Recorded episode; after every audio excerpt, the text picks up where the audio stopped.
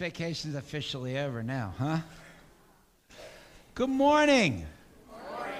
Welcome to King of Kings this morning. It's good to see you all. It's good to be back from vacation. I had a wonderful, relax. Well, it wasn't relaxing. We did a whole lot of driving, but I got to check in with all three of my daughters, all our grandkids, a couple of my sisters, and a couple of really good friends, and even stopped in the town that my parents grew up in and checked in with one of my cousins. It was just totally unplanned, but it was right on the way. I said, hey, let's pull in here. I'll show you Pine Grove, Pennsylvania. Um, but I'm back.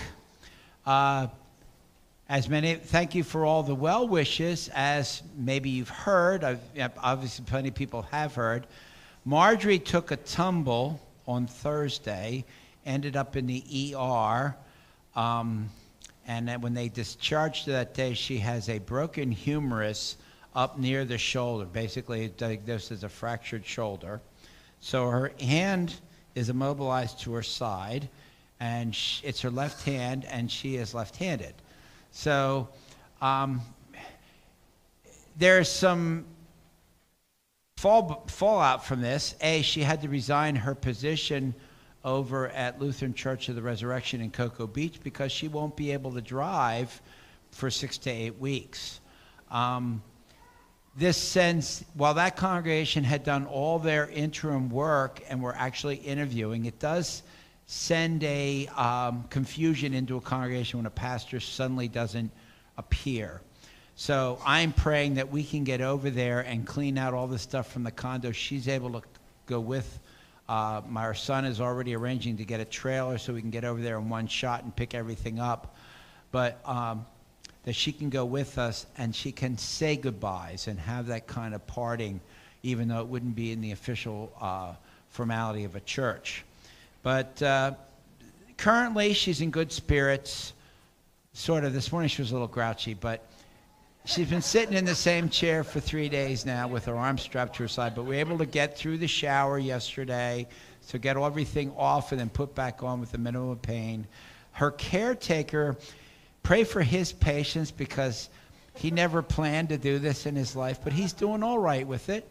Um, and pray for her recovery. We see the orthopedist on Tuesday. Hopefully, we're praying that he basically gives us the same diagnosis that they gave her at the ER, that it's just something that she, she needs to allow to heal and then do some rehab with later on.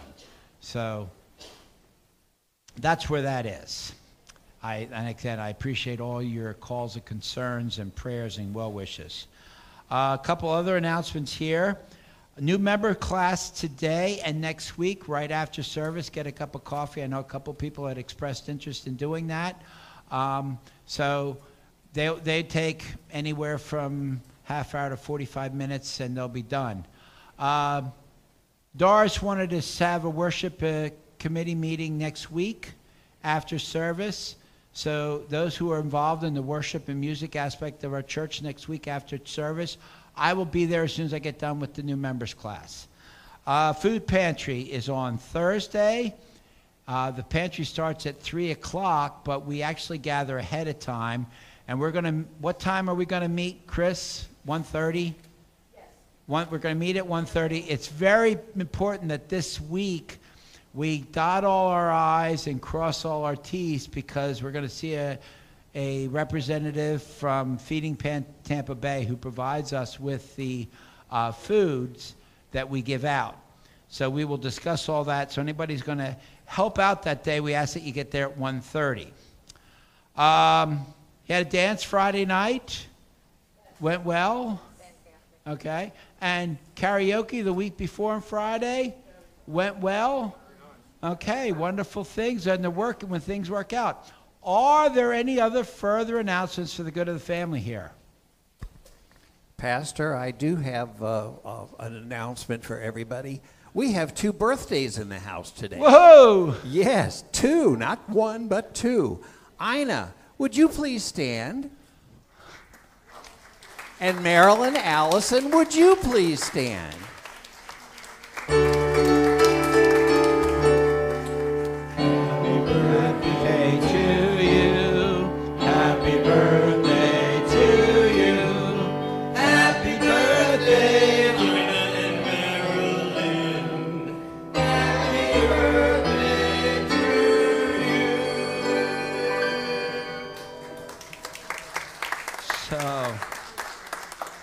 Blessings, and I won't ask for any specific numbers. I don't feel anybody should ever have to say that unless you're filling out a form. So, but congratulations. We're glad that we could celebrate this with you. Any other announcements? Yes.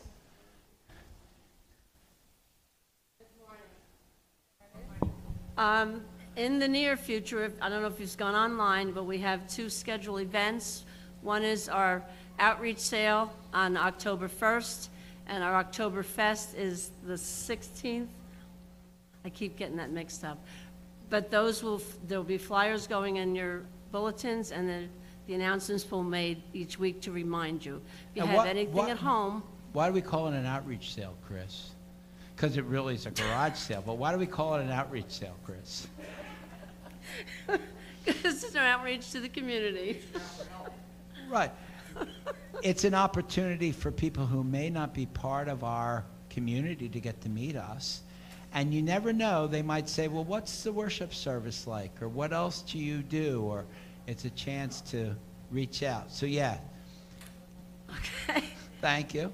October 1st and October 16th. Mark your calendars. Thank you. Okay, thank you. Yes, Carl. Uh, One more announcement that Chris forgot to mention, that uh, for all of us here and anybody in TV land, that if you come across any banana boxes, so we really would appreciate, you know, our, your help to uh, bring us boxes, because for the food pantry, we need a lot of them, but we appreciate it. Thank you. So, does that have a song? Deo, Deo. We need banana boxes for the food. To our church today. Deo. Okay, so you got that. You'll hear that song. Banana boxes. Okay, any other announcements? Yes, Larry. Oh, new ma- are there any first-time visitors who are going to be bold enough to let us know you're here? I won't ask anything else, but raise your hand. We have a pamphlet that we give first-time visitors. It just briefly tells who we are and what we do, and just you're welcome to it. I, I won't make you stand up and say your name or anything. I, I personally don't believe in it. I think if you come to church for the first time, you should be able to hide in the back and nobody bother you. But, well, they should say welcome. It's nice to see you. So, any other announcements? We're going to get to worship soon here. All right. So I invite those who are able to stand and let's begin our worship.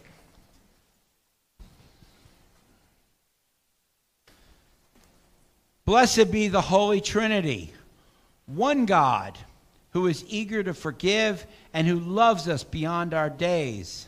Amen. Dear friends, together, let us acknowledge our failure to love this world as Jesus does.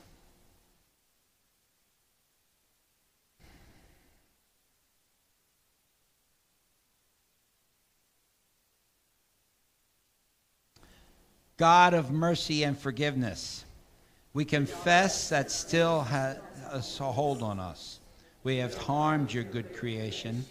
We have failed to do justice, love kindness, and walk humbly with you. Turn us in a new direction. Show us the path that leads to life. Be our refuge and strength on the journey through Jesus Christ, our Redeemer and friend. Amen.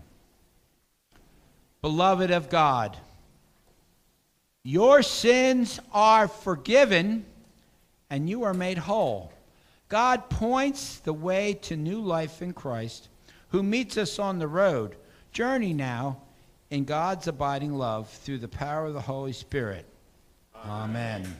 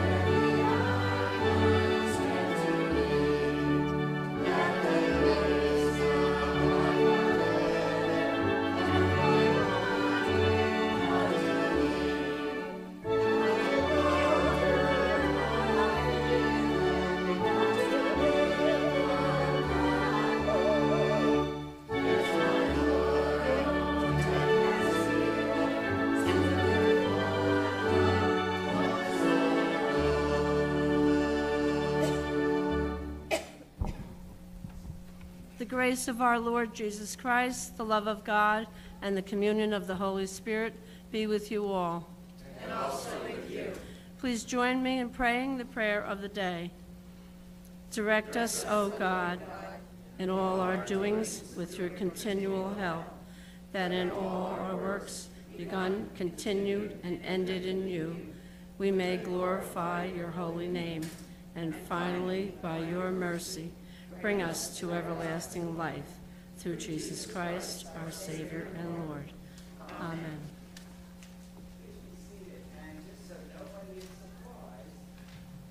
that Chris is about to read is not the one that's in your bulletin. And the one that's in your bulletin is perfectly good, but it was the alternative that I looked at, and I gave Larry a fit earlier in the week when I changed things up. So listen. I don't know if it'll be projected, but No. okay. Our first reading is from Jeremiah. The word that came to Jeremiah from the Lord Come, go down to the potter's house, and there I will let you hear my words. So I went down to the potter's house, he was working at his wheel. The vessel he was making of clay was spoiled in the potter's hand, and he reworked it into another vessel, as seemed good to him. Then the word of the Lord came to me. Can I not do can I not do with you, O house of Israel, just as the potter has done, says the Lord? Just like the clay in the potter's hand, so are you in my hand, O house of Israel. At one moment I may declare concerning a nation or a kingdom that I will pluck up and break down and destroy. But if the nation concerning which I have spoken turns from its evil, I will change my mind about the disaster that I intended to bring on it. And at another moment, I may declare concerning a nation or a kingdom that I will bring, I will build and plant it. But if it does evil in my sight, not listening to my voice, then I will change my mind about the good that I have intended to do to it. Now, therefore, says the people of Judah and the inhabitants of Israel, thus says the Lord, Look, I am a potter, shaping evil against you and devising a plan against you. Turn now, all of you, from your evil way and amend your ways and your doings. The word of the Lord. Let us read responsively Psalm 1. Happy are they who have not walked in the counsel of the wicked, nor lingered in the way of the sinners, nor sat at the seat of the scornful. Their delight is in the law of the Lord, and they meditate day and night. They are like trees planted by streams of water, bearing fruit in dry season, leaves that do not wither. Everything they do prosper. It is not so with the wicked. They are like chaff the wind blows away. Therefore the wicked shall not stand upright when judgment comes, nor the sinner in the counsel of the righteous. For the Lord knows the way of the righteous. By the way of the righteous shall be destroyed. Second reading is a reading from Philemon. Paul, a prisoner of Christ Jesus, and Timothy, our brother, to Philemon, our dear friend and co-worker, to Apphia, our sister, to Archippus, our fellow soldier, to the church in your house. Grace to you and peace from God our Father and the Lord Jesus Christ. When I remembered you in my prayers, I also thank my God because I hear of your love from all the saints and your faith toward the Lord Jesus. I pray that sharing of your faith may be effective when you perceive all the good that we may do for Christ. I have indeed received much joy and encouragement from your love, because the hearts of the saints have been refreshed through you, my brother. For this reason, though, I am bold enough in Christ to command you to do your duty. Yes, I would rather appeal to you on the basis of love, and I, Paul, do this as an old man, and not also as a prisoner of Jesus Christ. I am appealing to you for my child, Onesimus, whose father I have become during my imprisonment. Formerly he was useless to you, but now, indeed, useful both to you and to me. I am sending him, that is, my own heart back to you. I wanted to keep him with me so that he might be of service to me in your place during my imprisonment for the gospel, but I preferred to do nothing without your consent, in order that your good deed might be voluntary and not something forced. Perhaps this is the reason he was separated from you for a while, so that you might have him back forever, no longer as a slave, but more than a slave, a beloved brother, especially to me, but how much more to you, both in the flesh and in the Lord. So if you consider me your partner, welcome him as you would welcome me. If you have wronged, if he has wronged you in any way or owes you anything, charge that to my account. I, Paul, am written am writing this with my own hand. I will repay it. I say nothing about you owing me, even your own self. Yes, brother, let me have this benefit from you in the Lord. Refresh my heart in Christ. Confident of your obedience, I am writing to you, knowing that you will do even more than I say. The word of the Lord. Thanks be to God. The Holy Gospel according to Luke, the 14th chapter. Now large crowds were traveling with Jesus, and he turned and said to them, Whoever comes to me and does not hate father and mother, wife and children, brothers and sisters, yes, even life itself, cannot be my disciple. Whoever does not carry the cross and follow me cannot be my disciple. For which of you, intending to build a tower, does not first sit down and estimate the cost to see whether he has enough to complete it? Otherwise, when he has laid a foundation and is not able to finish, all who see it will begin to ridicule him, saying, This fellow began to build and was not able to finish.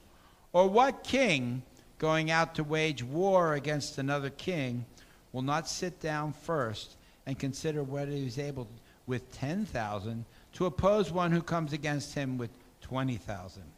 If he cannot, then while the other is still far away, he sends a delegation and asks for terms of peace.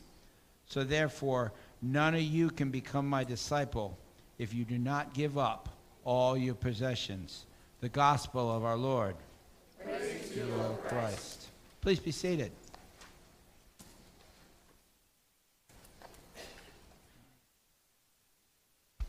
I saw there was a child. We got two of them. Would they like to come up? I got a message for you. And a treat and a prize. We bribe kids to come up.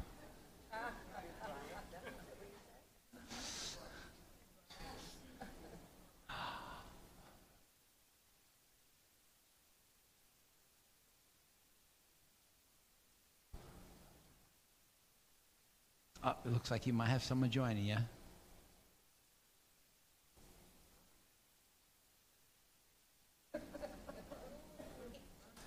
You know what? She's wearing the sermon on her shirt. It says, Love my mama. It's all right. She doesn't have to. She, it's all right. You can be shy. Like, What's your name? Ariana. And your name? Dylan. Now, what do you know about love?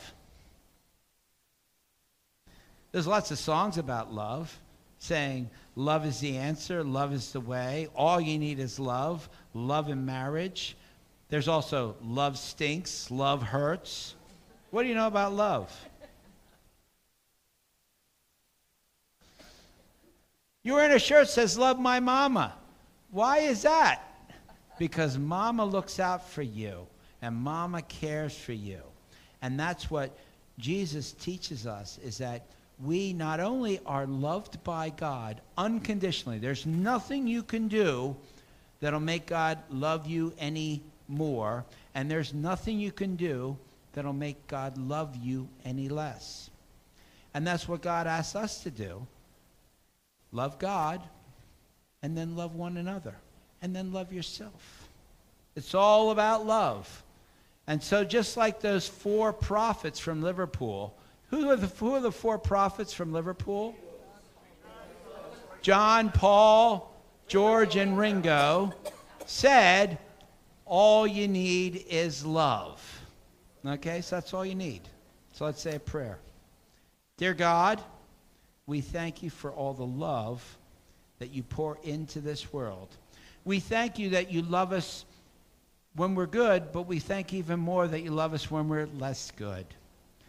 And we ask that you help us to learn to love you and love one another as you have loved us. We pray all this in Jesus' name. And everybody can say, Amen. Amen. Thanks for coming up. Do you want a, a prize? Come on up. We got prizes here.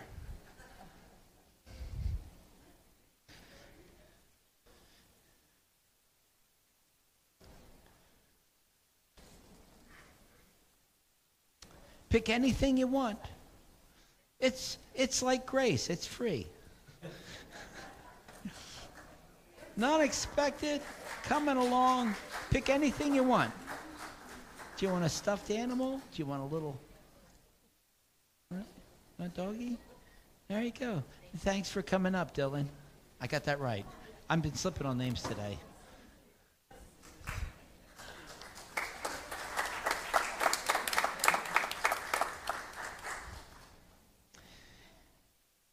Now, the reason our lesson was made to shift, it was kind of my error. See, most mainline and Roman Catholic churches, we work out of a revised common lectionary. So the lessons are scheduled, are set up and scheduled in a three-year cycle, and there's sometimes alternatives put in there, and some churches put the alternatives as the main lesson as the cycles go through. So when I looked up the lectionary, I saw this lesson from Jeremiah, which was, according to Sundays and Seasons, the, the source that I lose was the alternative. But I read it as one of the lessons, and that's where my sermon came from. So when I came home and I looked at the bulletin, I said, uh oh. So I sent Larry an email that gave him a heart attack and uh, tried to soothe him through that, but we're going to have to do things different. So we heard that lesson from Jeremiah. Now, being a child of that area, every time I hear Jeremiah, I think, Jeremiah was a bullfrog, bum bum bum, was a good friend of mine, bum bum. I never understood a single word he said, but I helped him to drink his wine and he always had some mighty fine wine. And we know how the song goes on. But that's not the Jeremiah. Well, thank you. That's not the Jeremiah I'm talking about. I'm not referring to the, dry, the wine drinking amphibian that's spoken intelligibly. I'm referring to the prophet Jeremiah, whose book comes right after Isaiah in our Old Testament. Now, Jeremiah is an interesting figure who was called by God to be a prophet at a very unique time in the history of what we would call it Israel, but Israel at that time had already been run over by the Assyrians and they've been taken away by slaves. The kingdom that we would refer to of Israel was actually Judah, and its capital was Palestine. And Jeremiah was called by God to be a prophet, and Jeremiah tried to weasel out of it. Jeremiah said, Well, God, I really don't speak that well. I'm, I'm not that good with English grammar, and how am I going to learn Greek and Hebrew grammar if I don't understand? Oh, that was me. Um, Jeremiah says, I don't speak very well, and um, I don't think I'd make a very good prophet because I think Jeremiah knew that being a prophet and speaking with a true prophetic voice was a dangerous occupation. It wasn't going to win you a bunch of friends, okay? But God said, No, I want you, and when the time comes, I will put the words in your mouth. Jeremiah was called to be a prophet in the time of King Hosea. Now, the time of King Hosea was interesting because there was a revival among temple worship the, Hosea had found the book of Deuteronomy. Until then, they didn't even know the book of Deuteronomy existed. And they, they, there was this revival in coming to, to the temple and how they would worship.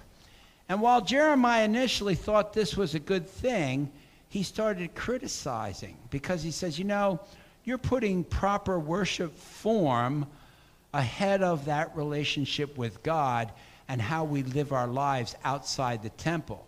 So while we may come into our sanctuary and have a really good liturgy, exactly the way it should be, and sing the right songs and pray the right prayers and do everything with the right robes and the right uh, trappings, you're not really allowing God to touch your hearts.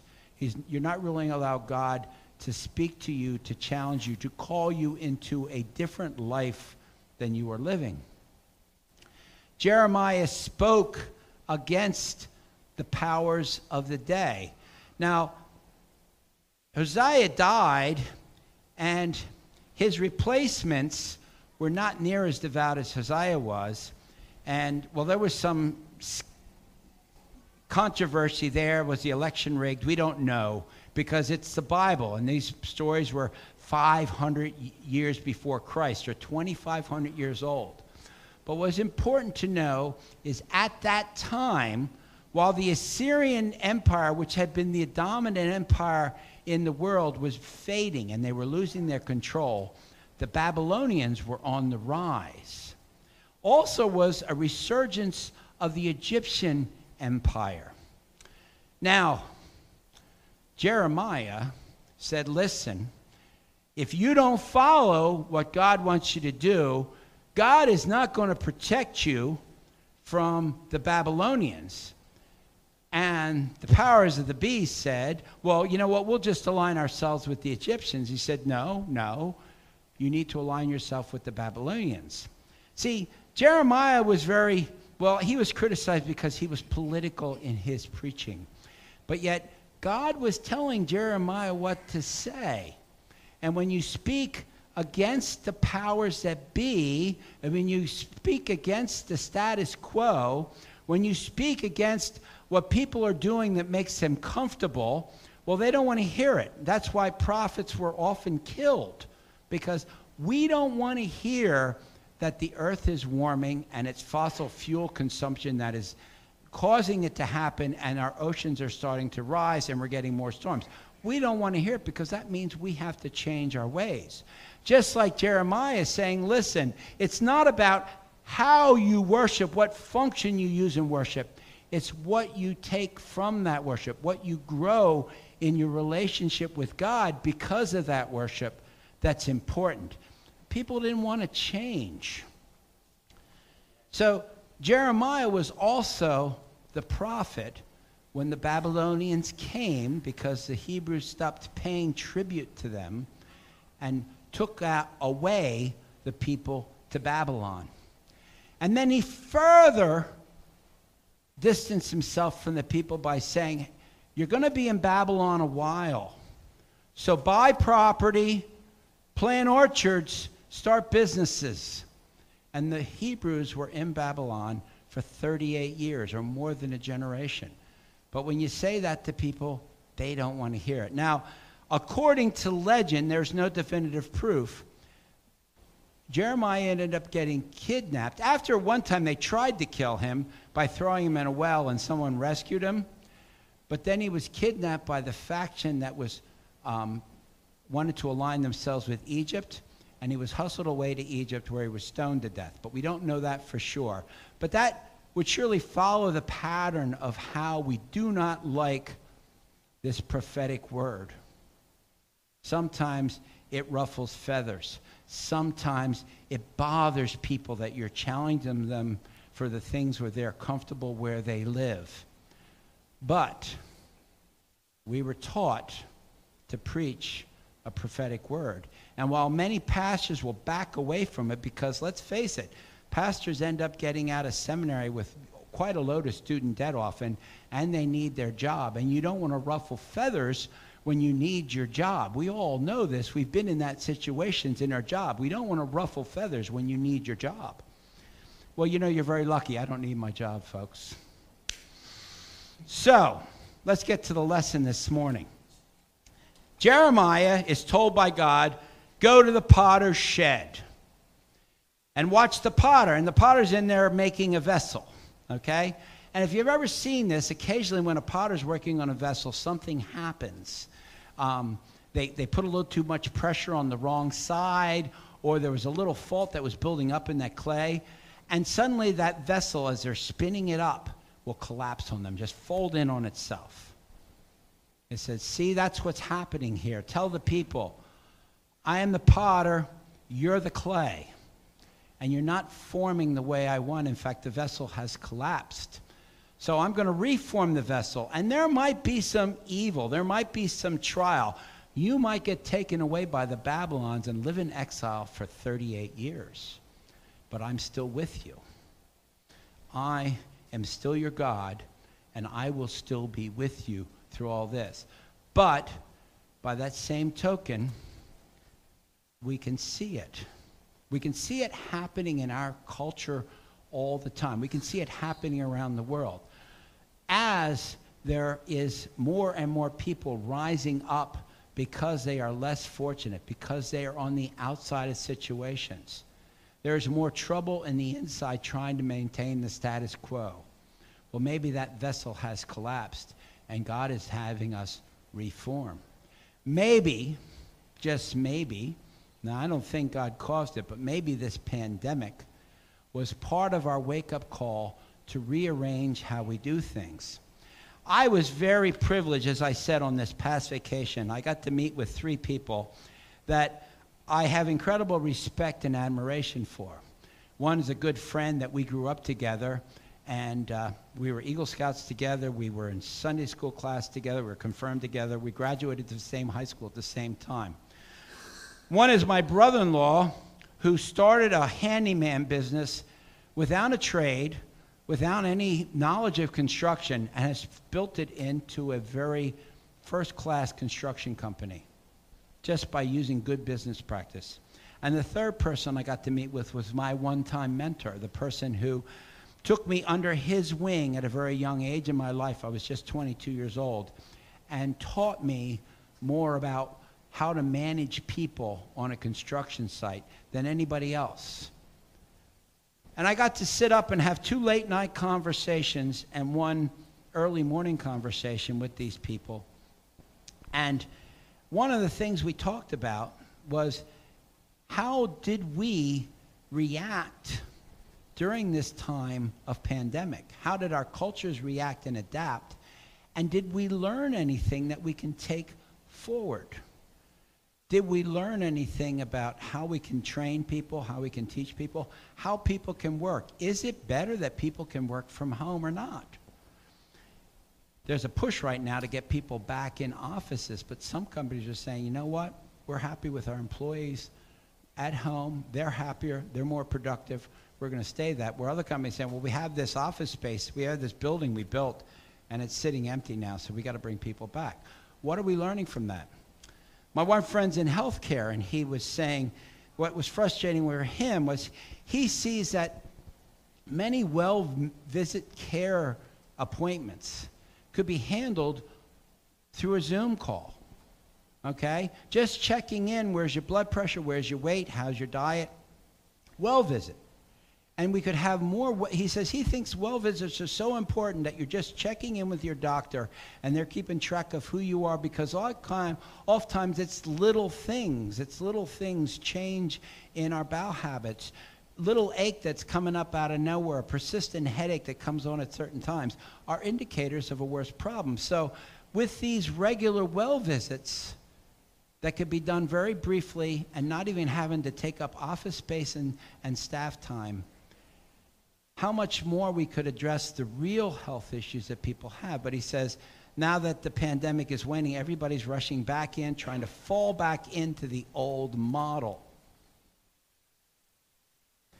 My brother in law and I were talking late into the evening, and one of the things that came about was is it really fair that you have a person who went to work in a coal mine at 18 and was very good at what they did and worked hard? And they worked in it for 25, 30 years. But now the coal mine is being shut down, and we're being told, they're being told that coal is a bad thing. It's a dirty product, which we know it is. But now they got to retrain. He says, How many people in their 40s can retrain and go into a whole new profession. It's not realistic to ask them of that. How many people end up having to go to work in some sort of retail, working part time, not getting any sort of benefits? Is that really fair to someone who's been faithful? These are all the questions that came out of these late night discussions, plus much, much more. Did we really react? Did we allow God to reshape how we did things other than just the basic good morning to all those out there who are joining us from home, which is a great thing. We get, what do we get, about 25 views a week, 35 views a week? So that translates to about 50 people are attending church now who hadn't attended. We have people who have moved here from other climates, but they have checked in with us online and they come up to me and they say, We feel like we know you. We've been watching you for a few weeks already on, on TV on Sunday morning. We just moved down here. There are things that we could learn and be reshaped in how many different situations in our society, if we looked at them from the position of God, if we looked at them from the teachings of Christ of loving one another as God loved us, would change. We have a tremendous problem on our border, but walls don't work. So, what is the answer? Is the answer just opening up? I don't know. But it seems like these things are this reshaping from the potter.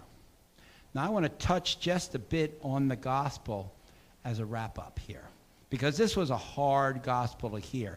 To me, my follower, you got to hate your mother and your father, your brothers and your sisters, your neighbors, your good friends. You got to hate them and you got to take up your cross because if you don't, you can't be my disciple. Well, the word hate is a poor translation of the Greek term used, which I can't remember off the top of my head. It's a better translation to hear that word as love less. Love less. Okay? So, unless you love your parents less, your family less, your very life less, you can't be my disciple. Because what is God telling us? Love me first with all your heart, with all your soul, with all your being. Then love your neighbor as you love yourself. And these things need to be in balance. You can't love God if you don't love your neighbor. You can't love your neighbor if you don't love yourself. I've often found that many instances of harsh, bigoted languages are rooted in a sort of self loathing, a, a, poor opinion of self. They don't love themselves. So you need to have what did I tell the kids this morning? I told them they had the whole, the whole lesson.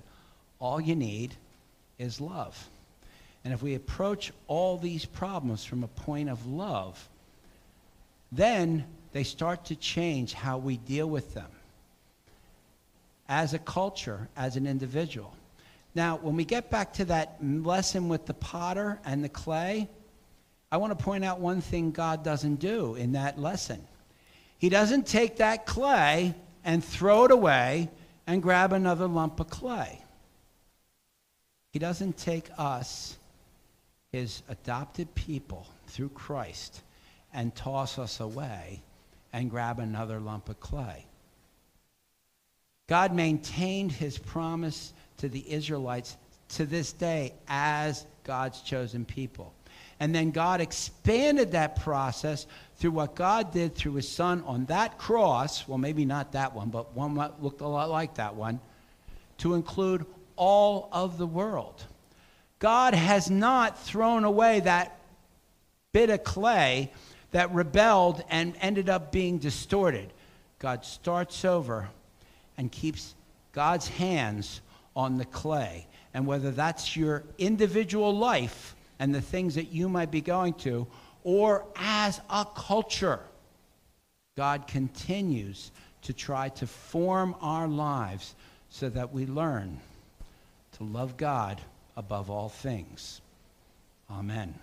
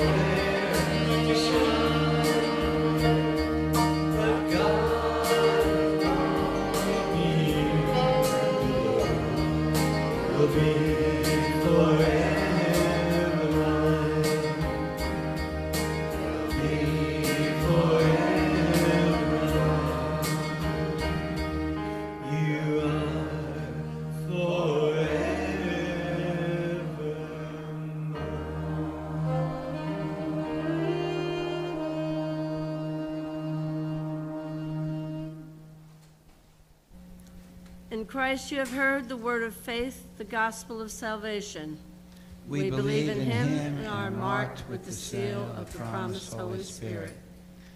Living together in trust and hope, we confess our faith. I believe in God, the Father Almighty, creator of heaven and earth. I believe in Jesus Christ, God's only Son, our Lord, who was conceived by the Holy Spirit, born of the Virgin Mary, suffered under Pontius Pilate, was crucified, died, and was buried. He ascended to the dead. On the third day he rose again. He ascended to heaven. He is seated at the right corner of the Father, and he will come to judge the living and the dead. I believe in the Holy Spirit, the holy Catholic Church, the communion of saints, the forgiveness of sins, the resurrection of the body, and the life everlasting. Amen.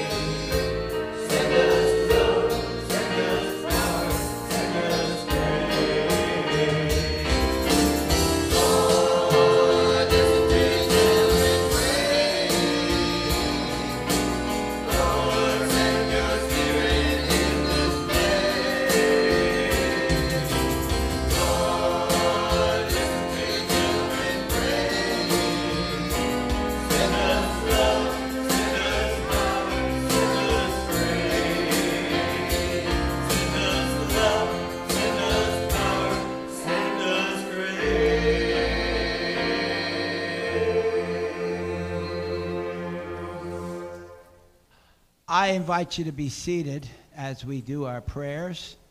Um, how about joys? Are there any joys out there? I mean, I shared my joy. I had a, a wonderful vacation while we was busy and we drove a lot. We got to see lots of people. Are there other joys that people would like to share on this day? Behind you. Behind me. Okay, Chris, you got a mic. You, you got a mic. I am so overjoyed. My granddaughter, middle granddaughter, called me and told me she closed on her very first home yesterday. Amen. Terry, I am blessed because my oldest son yesterday got struck by lightning. And thank God, um, and I mean thank God, he it went it hit the bounce. He was outside changing a tire, and it went through the tire to his leg, to his arm, and he couldn't let go of the drill. But when he did, his uh, numb from here up, and it was that way for about 20 minutes. And then finally, he said it let go, and he could drop the drill. But uh, yes, he's all right, thank God. oh, that is such a joy. Thank God. What's your son's name? Scott. Okay. Other joys. Where have you seen God this past week? Oh, I see him back there.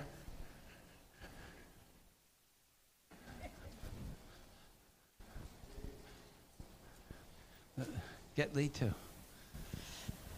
Yesterday started out to be a real good day. I mean that literally. And then yesterday afternoon, after I got home from work, somebody was going about 65 miles an hour down 19 and right here, took out the rear end of my car with my daughter driving. The cop said that he was going so fast, he's lucky if he's, he, they took him to the emergency room.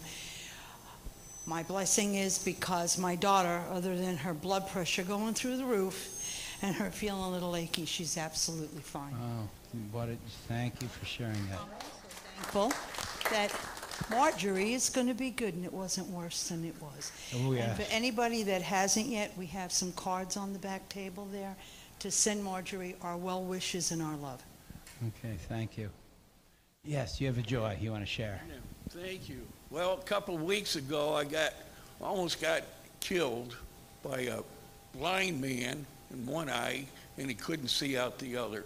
And I had to ditch my bike just before running into him. And it, it was an amazing thing that he didn't even touch me. I mean, it was a big deal, but uh, police were there and everything took the, I says, hey, you shouldn't even be driving. He's probably back on the road again. But But- thank you. That's number five. Okay, thank you. Thanks for sharing. Any other joys? Yes, Sandra. I'm grateful, my grandson, my granddaughter that are going through a very, very difficult time of finding the strength to move forward and not backward. And I thank the Lord for that. Oh, thanks you for thanks for sharing. Other joys. Yes, Vinny. Yeah, when I was up in New York, uh, my son had hip surgery. Everything went well. And that same week, my sister, my kid sister, had spine surgery. And that went well too. So thank you for all the prayers. Amen. Amen. Any other joys? Okay, how about that other side of the coin? How about the concerns? Where are some places that we're asking for prayer where we've no situations of people asking for prayer? I already shared. I'm asking for as many prayers for Marjorie as I can, a few for me as I care for her. But are there other concerns out there that we want to raise up?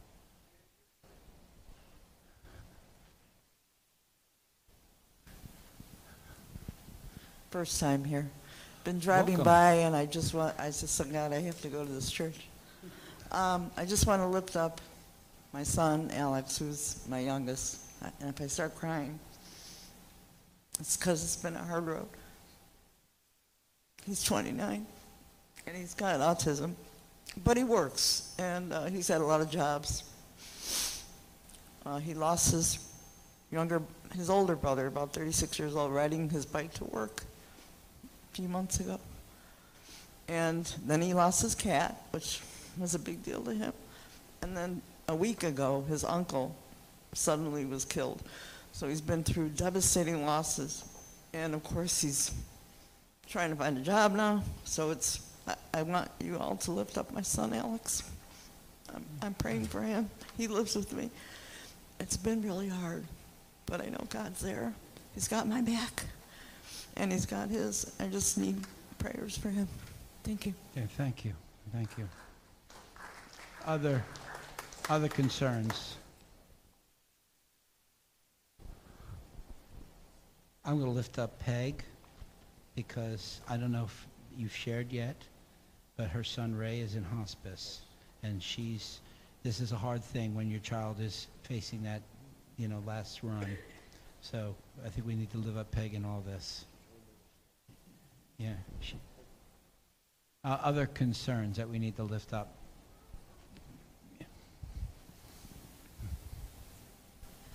Yeah, my daughter-in-law, uh, Nicole's mother, had passed away uh, yesterday. Keep her in our prayers. Okay.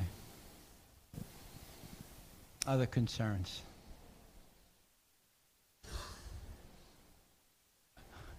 Is that Terry holding up Claire's hand? Yes, it is. Okay. Is that one of those situations, every volunteer step forward and everybody else steps back and leaves you sitting there? We still, we still have continuing concerns for Sandy, whose case is still in limbo. We keep praying for her that things will shortly do something so that she can get some relief. Okay, and continuing prayers for Sandy. Others? Then let's pray. Lord, we thank you and praise you for those blessings, for those times that you've kept us safe in what was seemingly it for us, that you were there and carried us through. We thank you for the blessings of healing and caregivers and understanding and a community that reaches out. Lord, we lift up all these concerns that we've, we've mentioned today, that you look out for Alex, that you tend to Vinny's sister, that all these, these concerns that we lifted up, that you, you put your hands into the situations, that you help form that clay that glorifies you, but also brings us healing and closeness to you.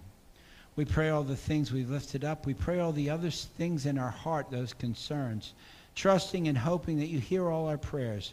We pray all this in the name of your Son, our Lord and Savior. And let the people say, Amen. Amen.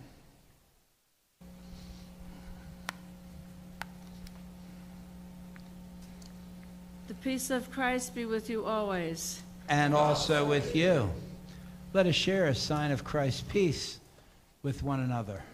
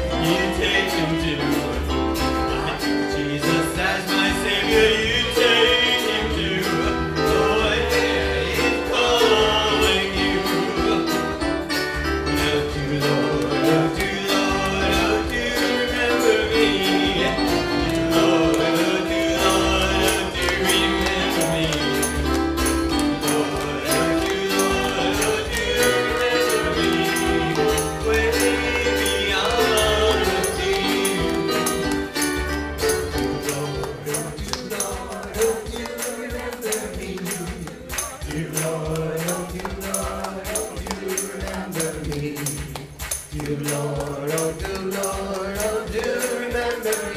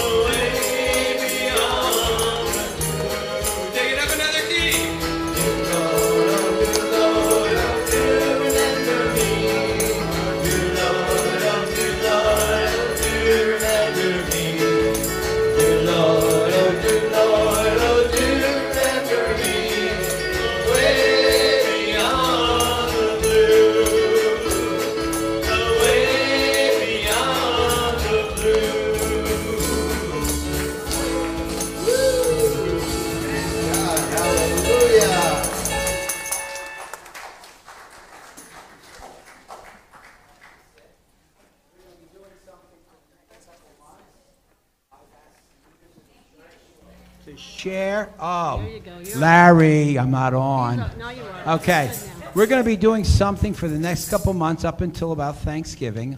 I've asked leaders of the church to think about why you give, why you give, and to share that. And we're going to do that up until about Thanksgiving. And Chris volunteered to go first. So this is why Chris gives. Go ahead, take it away. For me personally, I've been here 22 years, and and I've seen the church grow. And then I realized, okay, you need to step out of your comfort zone, and you need to realize the church has needs also. You need to perhaps volunteer here or there, but you must also remember all the blessings that you've got from God, and then you pay that forward. So, I give for many reasons. I come through that door every week with joy in my heart that I can come and worship and hear the word and receive the sacraments. You are exposed to many different people, and they also welcome you with open arms and love. So I easily fill out my envelope, but then the Lord blesses me with more finances. And then you change your envelope number. And each time that has happened, I have found it quite easy for me because I want the church to grow. I want the programs to increase. I want us to reach out to all the community, rich, poor, happy, sad, to know these doors are open and they can come and have as much worship as we do and enjoy that service and know that's love of God. So therefore, I continue and try to increase and give joyfully each week. Thank you.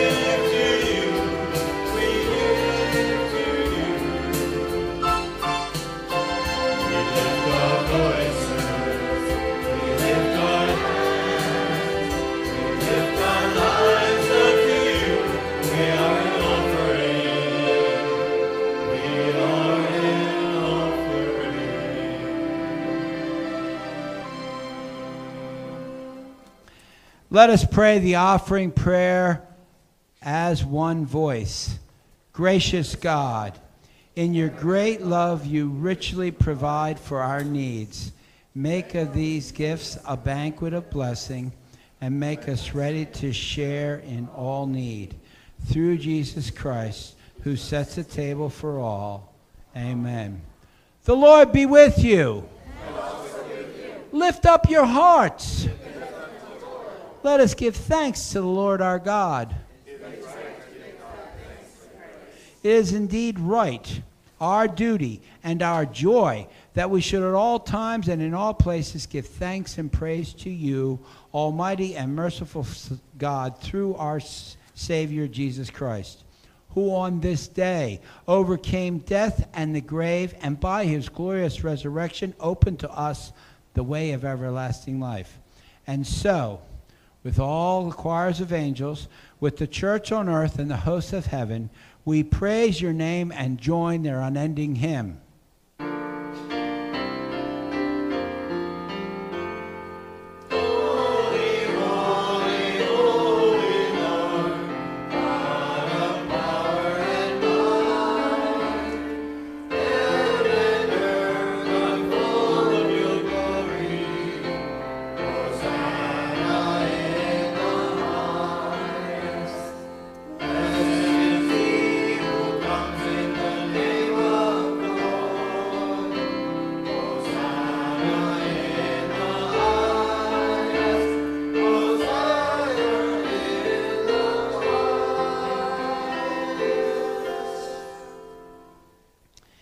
In the night in which he was betrayed, our Lord Jesus took the bread, and after he blessed it, he broke it, and he said, This is my body, take and eat. It's given to you. Do this for the remembrance of me.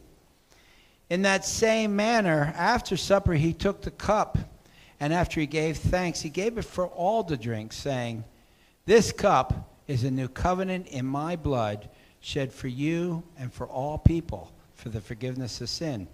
Do this for remembrance of me. Amen. Okay, we're getting that one. Now, I invite you all be so bold as to pray the words as we've been taught by our Savior. Our Father, who art in heaven, hallowed be thy name.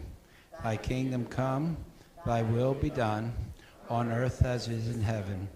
Give us this day our daily bread and forgive us our trespasses as we forgive those who trespass against us. And lead us not into temptation, but deliver us from evil. For thine is the kingdom, and the power, and the glory, forever and ever. Amen. All are invited to this table. Please be seated.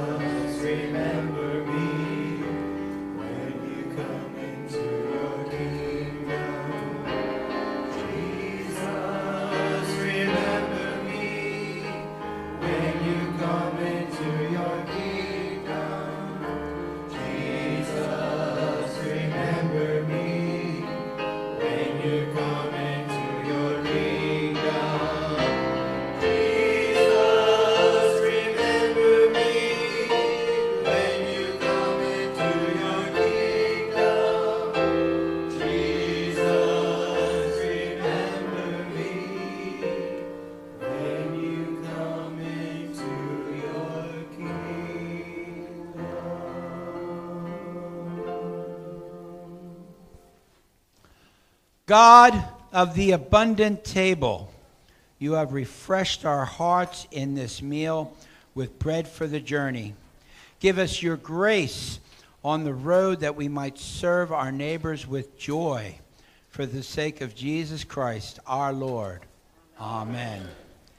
And now, God, who gives you life for all things and frees us from despair, bless you with truth and peace. And may the Holy Trinity, one God, bring you joy to the world, all you boys and girls, joy to the fishes in the deep blue sea, joy to you and me. Amen.